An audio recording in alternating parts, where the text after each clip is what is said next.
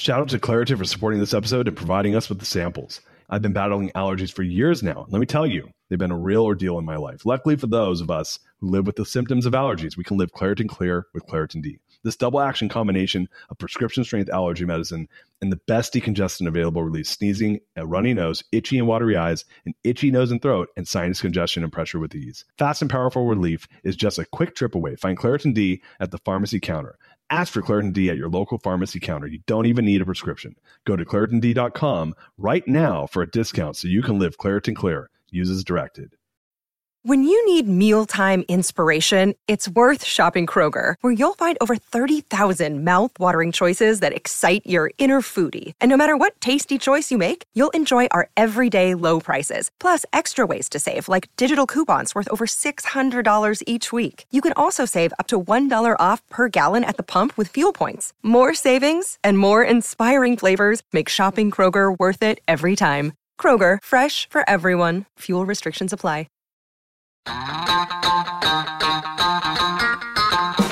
What's up, gang? Welcome to the Greatness Machine. I'm your host, Darius Mirshahzadeh. I'm so pumped to have you here with me. Now, listen, the Greatness Machine, we're about two things. Number one, people who are living their passions. And number two, those who are creating greatness in the world and doing both of these things despite the odds against them.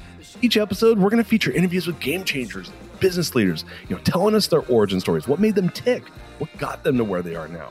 Why? So it can help you step into your greatness within your life, your business, and your career. Occasionally, you might hear a few solo episodes from myself, moi, as I say, as I leverage my 20 years of entrepreneurship as a CEO and founder to help you grow and level up in your journey to scale your life and your business. So, come be a fly on the wall, enjoy the conversation, and I'm stoked to have you here with me.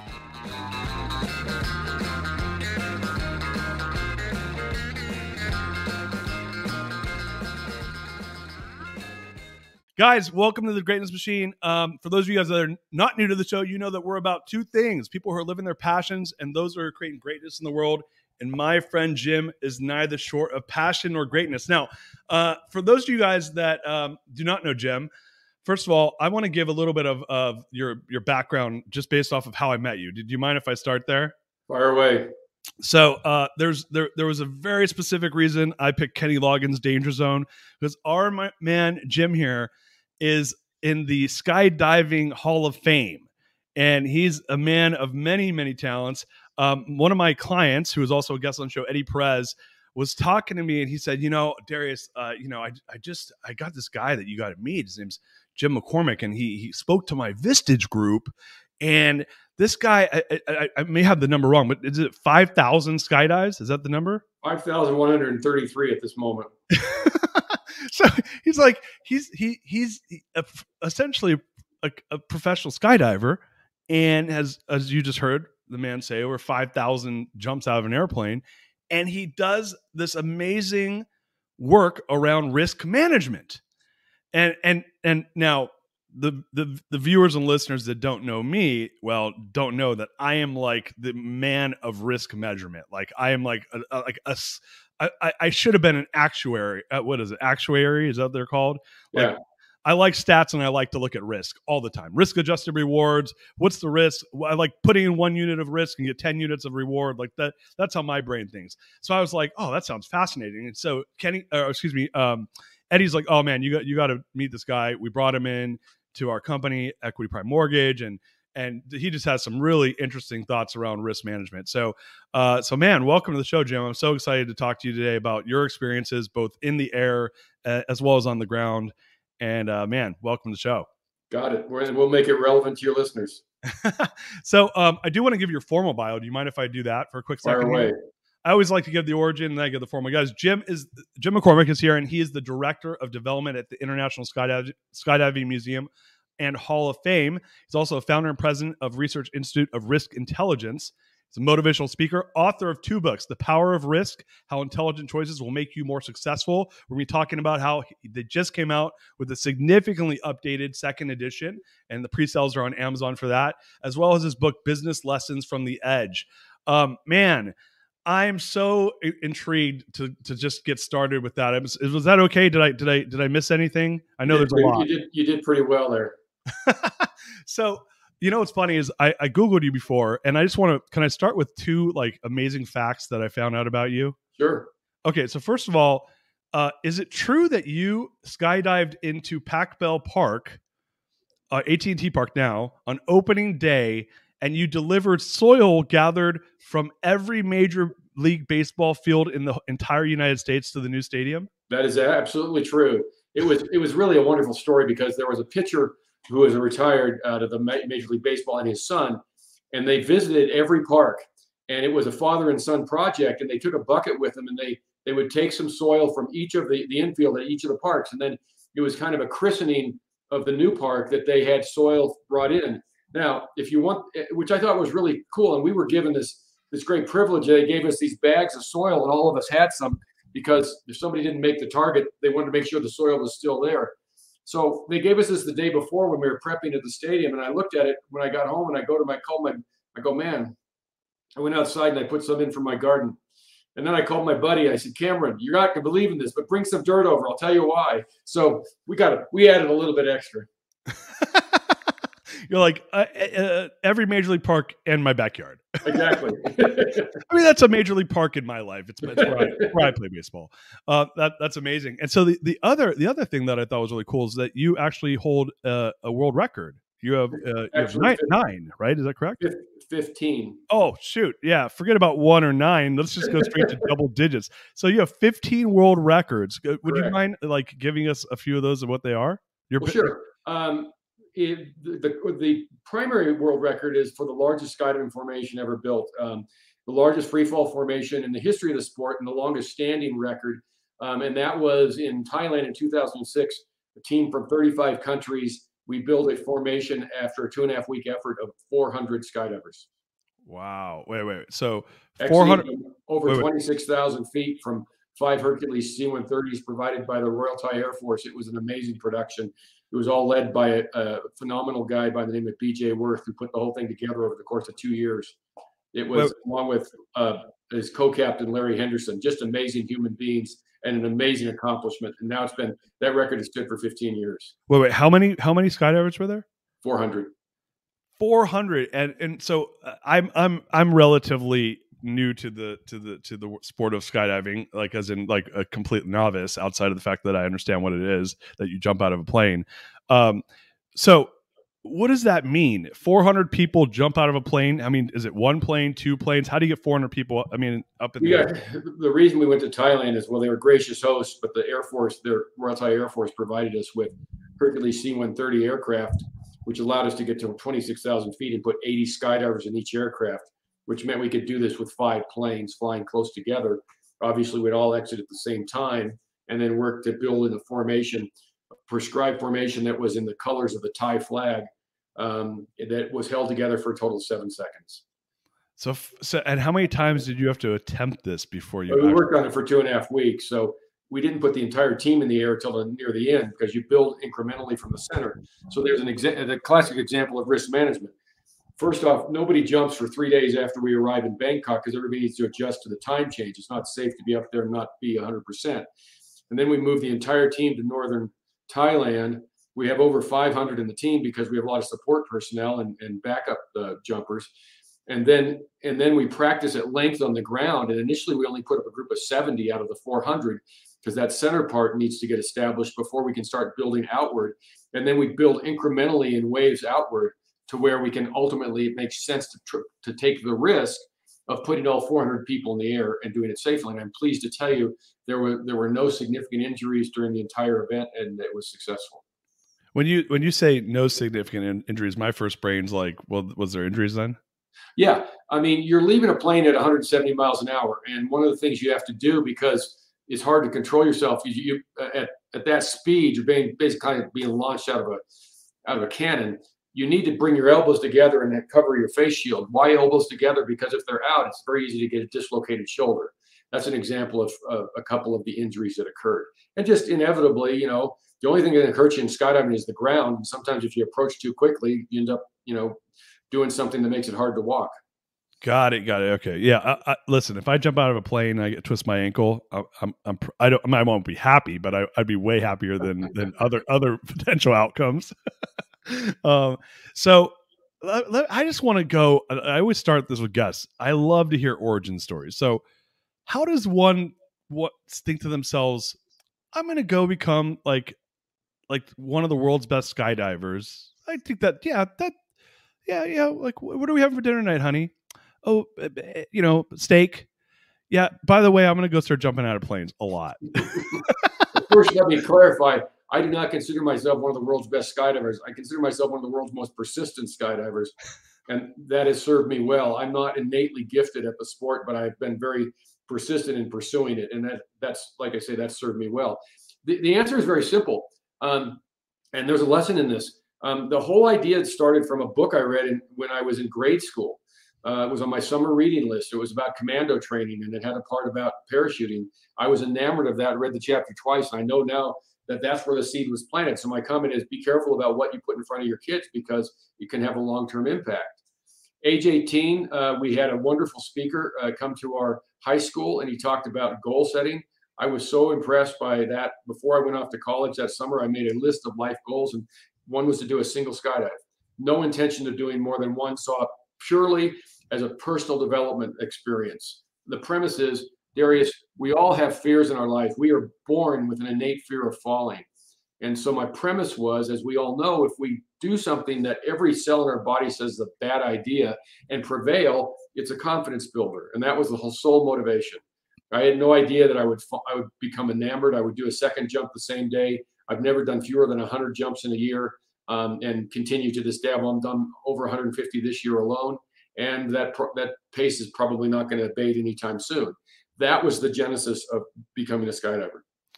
So, so yeah, so like it was like uh, I have a neighbor that lives two doors down from me, and he's he's he's a like a local famous guy in Austin, and arguably a famous guy in the United States, in that he's uh, the number one pit master in the in the whole country. His name's Aaron Franklin. They actually have a master's class on his barbecue. Um, I don't know if you know know of him or not, but um, but I, I, had a conversation with him because he's like the guy's like on the Food Network for making barbecue, right? And I said, How, how'd you how'd you get into um, barbecue? And, and and the reason this just reminded me of this is is I, I feel like you had a, a, a moment that I had with him. He said, you know, I didn't find barbecue, barbecue found me. And I'm like, it sounds like you didn't find uh, skydiving, skydiving found you.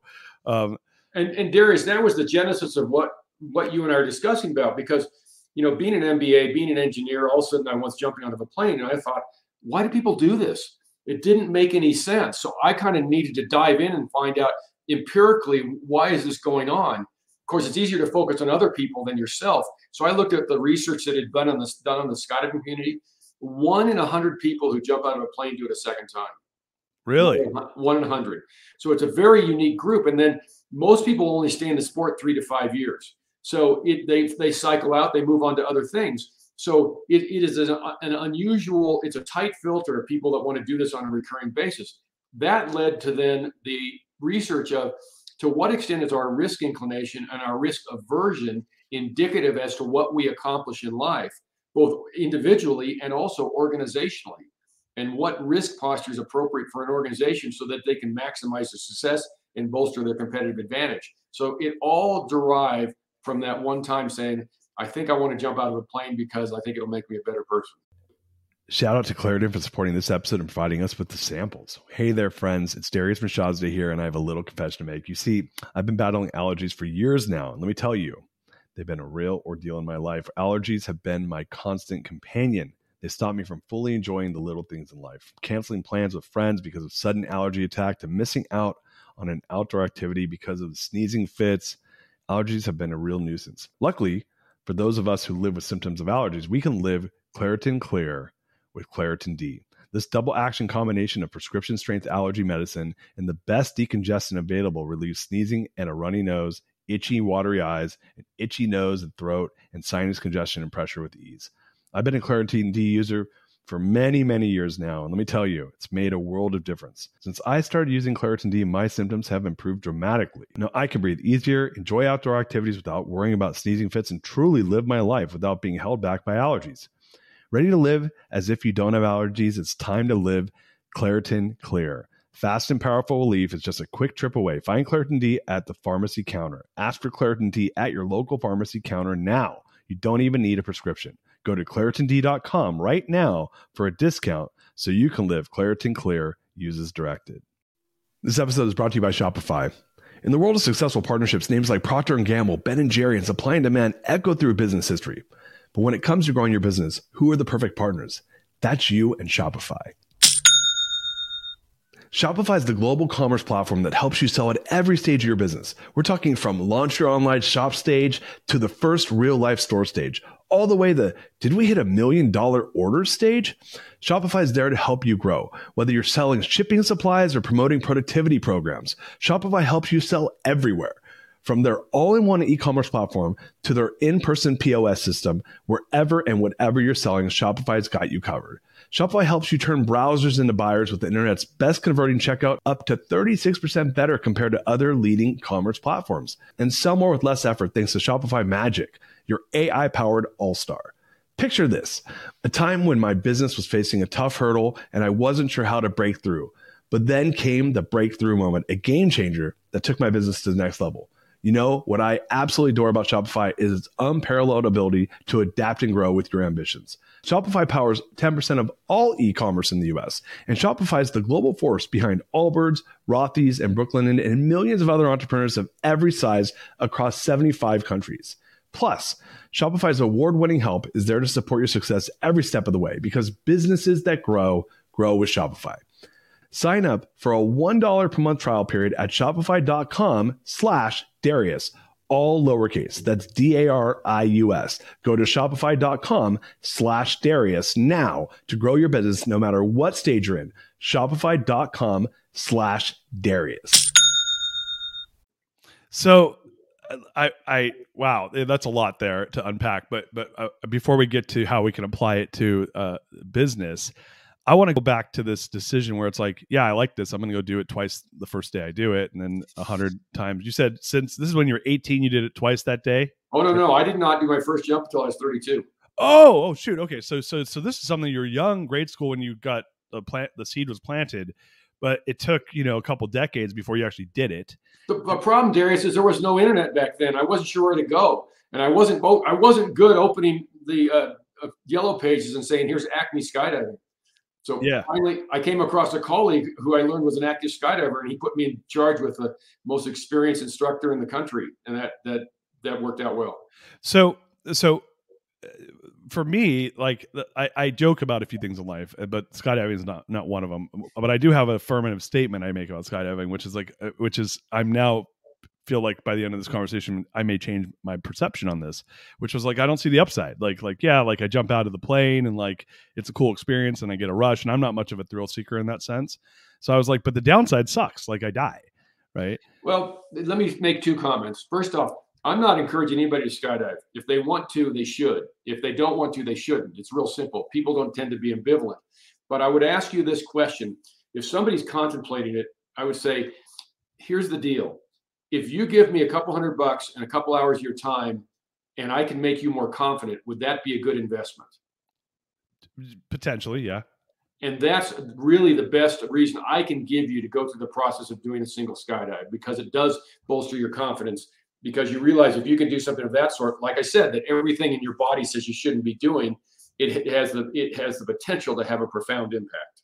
Yeah, like I watched. We my kids and I were watching The Amazing Race, uh, season one, uh it, my kids are young. They're they're eight and well they're not as young as they used to be but they're eight eight and 12 they'll be 12 and uh, my oldest will be 12 this month and my youngest is eight. And so we're watching amazing race season one because my wife and i were telling them about this cool show that used to be on tv and there's a scene when i think they were like they're in africa and they're these they're they're bungee jumping right and I'm watching them and I'm literally getting sick to my stomach. And I was like, I couldn't, I just, how do, how do people do that? Oh, here's the second element I want to re- mention to you.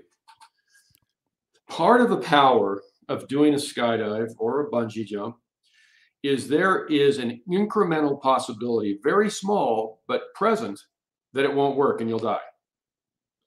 That means at some point you need to bridge that gap emotionally and mentally and say, this is sufficiently important to me that I'm willing to take that risk of that occurring. And I understand that for many people, that's not a valid, that's not a valid trade. For me, that was a big part of what was valuable about it because I'm one of those people that likes to control outcomes. I had to get to a point where I could accept a possibility of an outcome I couldn't control. Interesting. So, so I was like, man, it sounds like eating a lot of mushrooms. Um,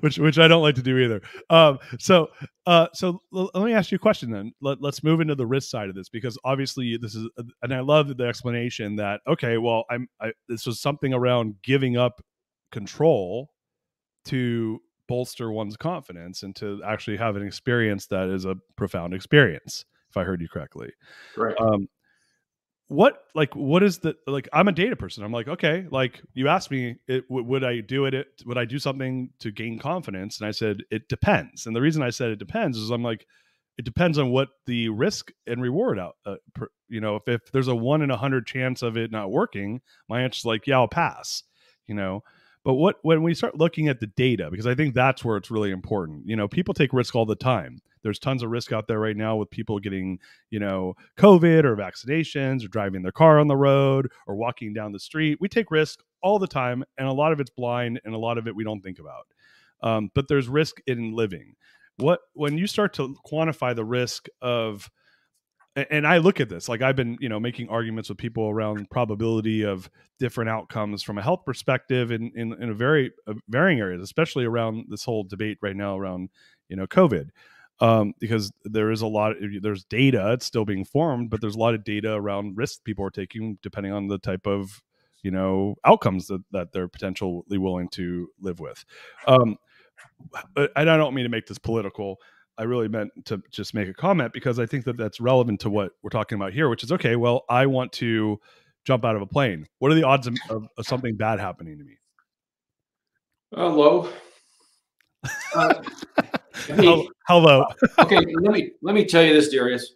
I can prove to you, if you're a data-driven person, I can prove to you that statistically there's more fatalities per participant from bicycling than skydiving. Okay. And I will tell you this: I've done over 5,000 skydives. I've never yet encountered a dump truck in free fall. Bicycling, that's going to happen there's there, yeah there's no dump trucks uh in in in the sky. I've gotten close to a couple of airplanes but no no dump trucks. So w- w- let me tell you where that takes us. Any risk and i'm going to answer your question and then i'm going to go last year there were about 2.7 million skydives made in the united states it was a lower number than the year before because of covid 2019 was about 3.3 last year there were 11 fatalities out of 2.7 million skydives. Wow. Every one is tragic and should not occur. But my point is, we have done a fabulous job in the sport of skydiving to making it dramatically safer than it used to be. And, and so, what I want to talk about first is perception of risk. At the top, you said we're going to talk about risk management. I'm pleased to tell you we're not going to talk about risk management. What we talk about, what I work with with my clients, is risk utilization. And that's a really critical distinction Risk management focuses on risk suppression. Risk utilization works focuses on utilizing risk as the powerful tool that it is. The problem that we have is we have, as humans, we have an innately conflicted relationship with risk, meaning that we know we need to take them mentally, intellectually, but emotionally, we don't want to take them. Where does that come from? We are socialized to see risk as negative and something to avoid that makes us vulnerable. Say that. Say that again one more time. We are socialized to see risk as something bad that we should avoid. Yeah, well, I, well, I do you think that, that that that's it's all socialization? You think some of that's like Darwinism, like we're like we survived by by risk aversion, and our D, and our DNA is like, hey, don't let that tiger eat you. Watch out. No, that's not it. At, That's you're 100 percent off. And here's why I say that. You're you're a parent. What's the first child? What's the first word every child learns? Uh, no. You got it. what does that tell you? We start tremendously risk inclined. The problem is for the first 25 years of our life, and I reference 25 because that's when we get to a point of brain maturity where we have the judgment to balance our risk inclination. We have to have our natural high risk inclination suppressed by our authority figures, ergo, parents, grandparents, coaches, teachers, whoever provides authority in our life because we don't have the ability at that point in our lives to balance to balance that risk inclination. But here's the point I would make to you, Darius. Question of you. Have you ever consciously thought about all those people that helped suppress that natural risk inclination that you were born with? Said, thanks, I made it to adulthood. I'm now going to set that script aside and write my own. No, you know, it's funny. I mean, I'm an interesting person because I've actually dealt with like like some chronic anxiety and stuff in my life, right? And I and I and I've always and and I hadn't thought about like that part of it that that was it, you know, like I have a grandmother that was afraid of heights, right? That wouldn't ride in escalator elevators, right? And so was she was her socialization around risk such that it would create make me more risk averse, right? Um, than maybe was even healthy necessarily. what's your answer? I would say it's a component of it for sure. Yeah, ex- exactly. Yeah. So and, we're socialized to see risk as negative, and so therefore we just draw in. And here's one of the questions I'll pose to the to the executives I work with, and I'm going to ask you the same thing. First word that comes to mind when I say risk. Uh, death. How about like yeah, death, danger, like which is interesting because you played danger zone. Here's the, here's the observation. If you see neg- the negative connotation of risk, you are aligned with the balance of society. If you see a positive connotation to risk, you are an outlier. Both are important insights. Yeah, so let's so let's move in that direction around p- the positive because obviously I think intellectually l- listeners are going to say, "Yeah, I get it." Like like risk equals potential bad outcomes. That's a, that's like I mean, I could I could think of a positive outcome of taking risk, which is business, or like let's say you're buying a stock or something. There's risk of it losing money. There's risk of it making money. That that's that's something that I could assume as a positive outcome of oh, I take risk by making. I mean, I do a lot of investing, um, uh, like a lot, a lot of investing, and and I'm constant. And that, but that's risk. I feel like I understand. So for me, what I tell people is I'm very risk averse until I understand the risk. What what are your thoughts around how people can take risk to create positive outcomes in their lives or in business or even both? One of the things that we do when we're working with executive teams is we help them to identify their risk quotient, which is a concept that we developed at the Institute. Our RQ has nine components. It's not like an IQ or an EQ in that a higher number is better. You're looking for an accurate number. What we find is within those nine components, they'll identify those where they have a higher risk inclination and those where they have a lower risk inclination what we know is the common thread is the following, Darius. Those where they are more risk inclined, they have the perception, which is different from reality, but they have the perception that they're well suited to drive that risk type to a positive outcome. Okay. Hence, a reduced perception of vulnerability. Hence, a higher risk inclination. So my comment is to you, whether it's investing or other areas where you're comfortable taking risks, you have a belief based on past experiences or whatever that you're well suited to drive that to a positive outcome. Okay. When you look at the areas where you, you have a lower risk inclination, you do not feel confident in that realm. It might be in the social realm, the relationship realm, intellectual realm, creative realm, spiritual realm. And as a result, lower risk inclination because of higher perceived vulnerability that's important also organizationally because when a senior executive needs to drive their team to be more comfortable expanding their risk their um, their uh, comfort zone in essence then it's important that they reduce their perception of vulnerability by providing them with the support and something that we call at the institute a culture of permission so that they understand that they can take some risks in an environment where they might not always get positive outcomes okay? But they know the organization is not going to retain, is not going to remain competitive unless they take some of those risks. That's item one. Item two, question of you.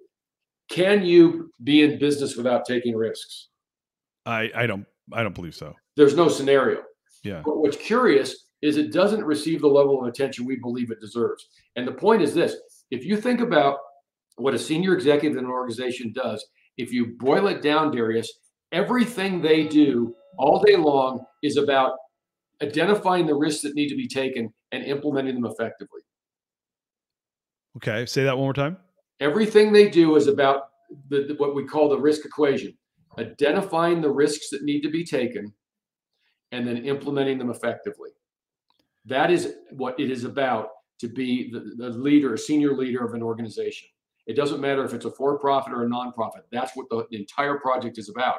Yet we don't tend to discuss risk openly. I think that's because it's perceived as something that's threatening. Yeah, well, I, I, I totally agree because I think the like my immediate like visceral response is that people need to manage risk, I guess, responsibly, right? And and and how do you, as in an organization, for example, how do you create a consistency around risk tolerance? Because if I say, yeah, we're a risk taking organization, and I have varying degrees of risk tolerance by executive, I'm going to get a very variable outcomes. Some of which I might be like, why the hell did you? What in your right mind made you think that was worth a risk worth taking? That's a, a that's a one for one on a good day, right?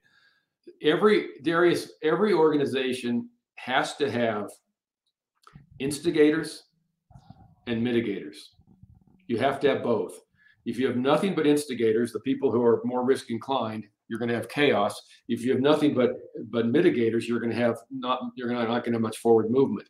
It's very important in the organizational dynamic that there be an acknowledgement of the people that fall into those categories and that they work together in a collaborative and a constructive way because otherwise it's not going to work at all but there needs to be a mutual respect and my comment is darius if you're an instigator it's important that you acknowledge the people who provide you with that balance and thank them for that because it's hard to be a mitigator because you always think feel like you're saying no. Um, the instigators can drive people crazy. They, they they darken the door and everybody wants to hide under their desk because they have no idea what crazy idea is going to come out next. But those some of those crazy ideas turn out to be really important to advancing the organization and bolstering their competitive advantage. So oh, th- that's so it, it's not that you want to do you want to have certain people that have a more of risk inclination? Yeah maybe you're in your product development people your r&d people your sales your marketing people. Do you want to have people that are less risk inclined? Yeah and your risk management people your accounts payable people. Yeah and, but my comment is people say well a good cfo is going to be somebody who's cautious.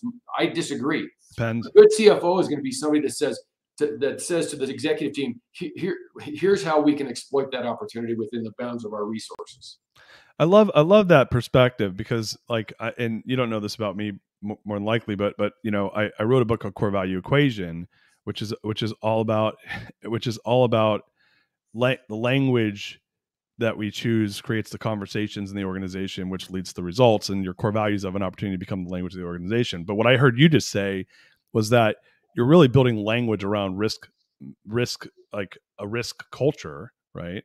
So we're we're deciding that and there's you're essentially creating a framework and boundaries around how people you know and opportunities around how people assess and manage risk in an organization. Am i understanding that correctly? That is correct and it's critical to the, for the organization to advance in order to remain their competitive advantage and to be innovative have higher levels of initiative and to be organizationally agile.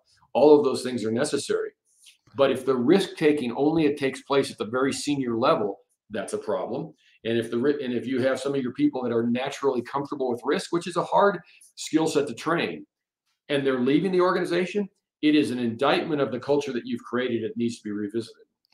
So when you when so how did you transition from like into this world? Because it sounds like you were you said an engineer originally. Is that correct? So engineer, very methodical, pragmatic, like you know, data driven. Uh, started doing the skydiving thing, and then now you're in this world of consulting and coaching. Um, when did that transition happen? Well, that was fairly immediate because uh, 25 years ago, I was a member of an expedition, a skydiving expedition to the North Pole. And I came back from that, and it was a life changing experience. And I was determined to try to figure out some way to take that experience and make it relevant to others. And so I took that and, and initially started doing travel logs, but I quickly came to realize if that was going to if there was going to be any value to it, I had to be able to relate it to people where they were. And that experience led to then saying, how can I take my insights into risk by virtue of personal experiences and research and make them relevant to individuals and organizations? So, so that led to the consultancy business. Uh, and what's the, what's the name of your consulting business again? It's the Research Institute for Risk Intelligence and and um, just uh, be, even though we have a few more minutes left, I, would love. Uh, where can people find you uh, if they want to work with a, a group like yourself to build a more risk? I guess um, like can, uh, uh, what would be a word? How would you describe an organization that's that's adhering by your the principles you guys teach? How do you guys what we work with, the, with our clients to do is to optimize their risk posture, and Got that it. might within the organization, and then help to create that culture of permission so that they're going to have the innovation initiative that they need to move forward. And, and, yeah. and where, where, and where can they find you guys? What what's the, the website is risks plural hyphen institute.com. Risks hyphen institute.com risks plural hyphen institute.com so guys you guys need to check check out jim and and the work they're doing over there at the risks institute um, but going back to so you, you launched this business this consulting business and out of that was born two books i, I want to spend the last couple minutes of the show talking about the, the the the two book and also the two books but but really especially the power of risk which is the, the book that you guys have a second edition coming out which has a ton of updates can you can we talk about those really quickly Sure.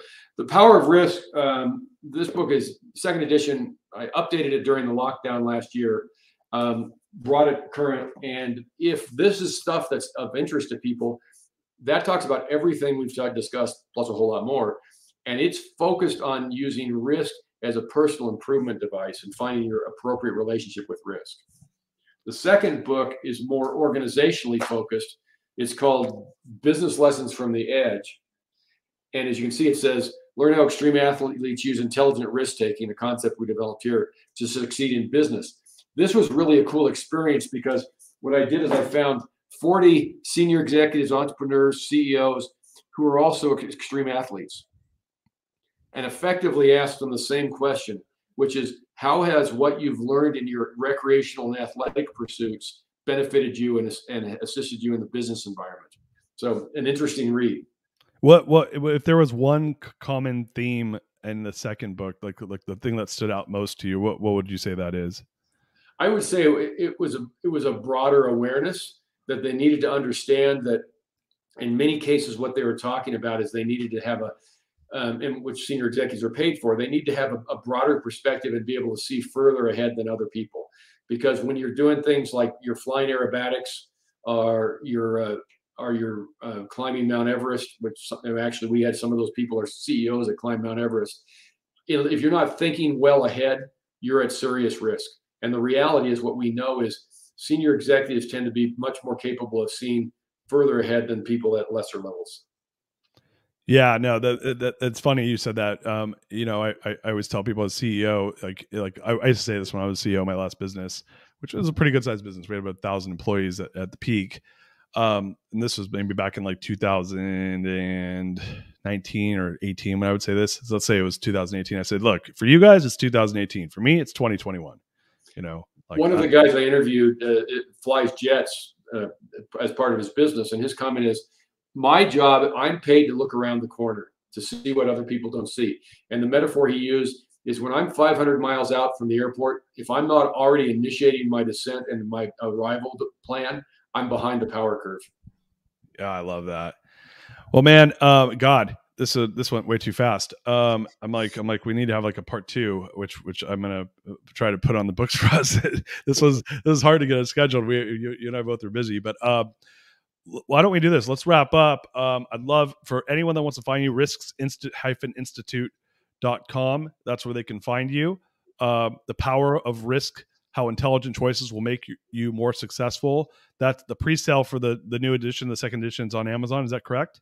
Yes, it is both ebook and print version, and also all the other platforms: Barnes and Noble, Apple, everything. And then, last but not least, business lessons from the edge is the book on uh, how businesses have actually leveraged it from 40 different executives, uh, extreme. Uh, it sounds like extreme athletes, extreme individuals, and how they ran that took risk into their business. That's the other book. Got it. Anything else? Anything else we could share with the audience if they want to connect with you or, or uh, learn more?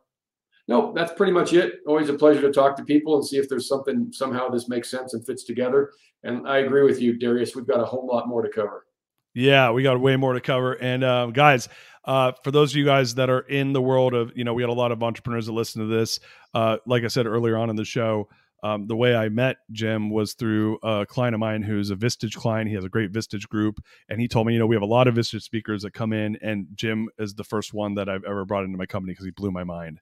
So, uh, yeah. Let me, let me, conclude with a question, Darius. Oh yeah. You mentioned all the entrepreneurs that we have out there. Are entrepreneurs uh, risk takers? Oh yeah, of course. Okay, and here's our observation at the institute: successful entrepreneurs are risk takers of necessity and not of choice. Think about that. I love that. Man, uh, yeah, we're gonna do a part two. So this is uh, like like when, when, in the last six minutes of a show. Unfortunately, that this got this was a tight schedule. But uh, uh, like you said, oh, the one time I skydove uh, over the North Pole, I'm like, uh, and I'm like, why can't we talk about this? All right, so we are gonna do a part two. Uh, Jim, thank you so much for joining me, man. I'm I'm excited for us to do a part two here, and this was really fun. Look forward to it. Thanks, buddy. All right, so much gratitude, guys. Uh, we'll talk to you guys soon. We got we got more shows coming up, brand new season, and uh, looking forward to seeing you guys. Peace out.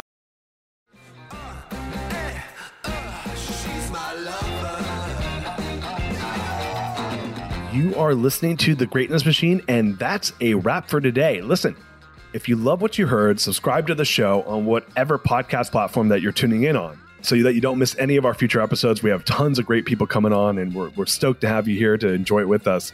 Leave us a review. Tell us what you love most about this particular episode. We love getting the reviews. We love to see what you guys love most. And if this particular episode, you know, made you think of someone who's leveling up in their business and in their life, print screen, share it with them. Leaders are the best givers, and after all, we're all here to support and grow with each other. And in case you want to see some of the fun behind the scenes shots or some of the things that we're doing, I'm actually writing about this in my weekly newsletter. Go to www.therealdarius.com and subscribe to my newsletter. We're talking about fun things like business and life and mindfulness and cryptocurrencies and gosh, I don't even know everything and anything, but it's tons of fun stuff I write about. I try to get it out on a weekly basis. You can subscribe at www.therealdarius.com. And with that said, look, thank you guys so much. Appreciate you. I love you. Peace. We're out of here. See you guys on the next one.